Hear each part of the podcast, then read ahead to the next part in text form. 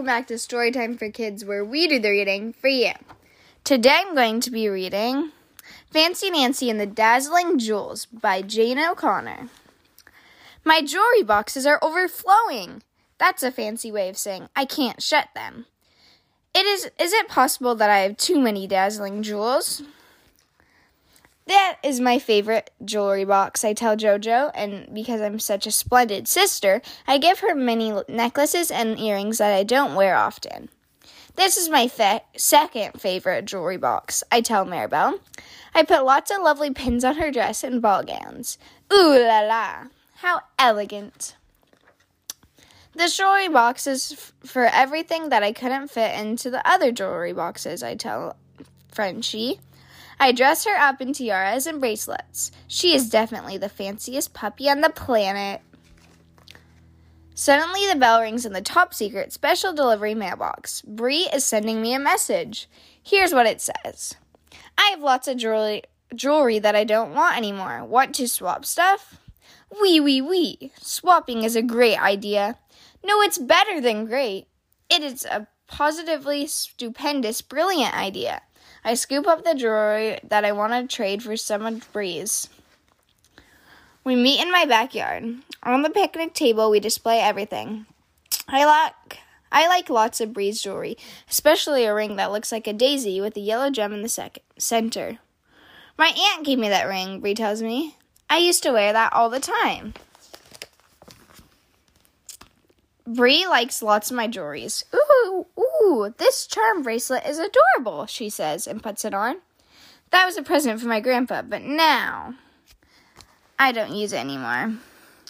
I say. We swap almost all the rest of our stuff. Double ooh la la.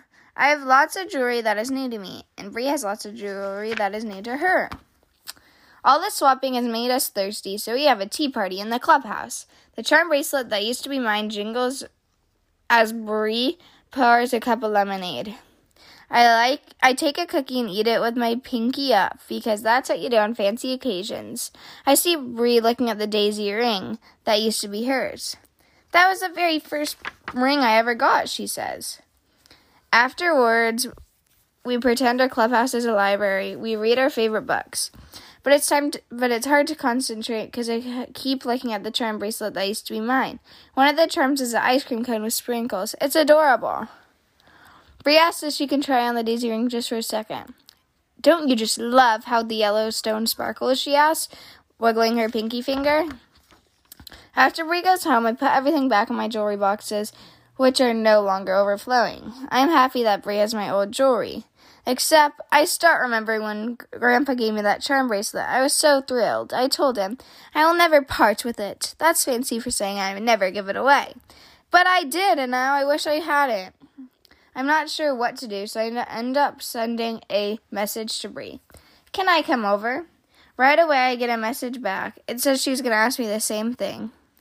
Once I'm in Bree's room, I say I have something to tell her, but I'm nervous. Me too, Bree says. I need to tell you something, and I'm worried you won't like what I'm going to say. We decide we, who should go first, so on the count of three, we both yell, I wish I hadn't given away my bracelet. I wish I hadn't given away my ring. We look at each other. Oh, as always say. Other problems aren't easy to fix, but this one is. Swapping back stuff is still fun, but sometimes swapping swapping stuff is still fun, but swapping stuff back is even better. Bye, guys. Thanks so much for listening to Storytime for Kids. I hope you guys enjoy. And make sure to check out our Instagram at Storytime for Kids Podcast. We'll see you guys next time. Bye.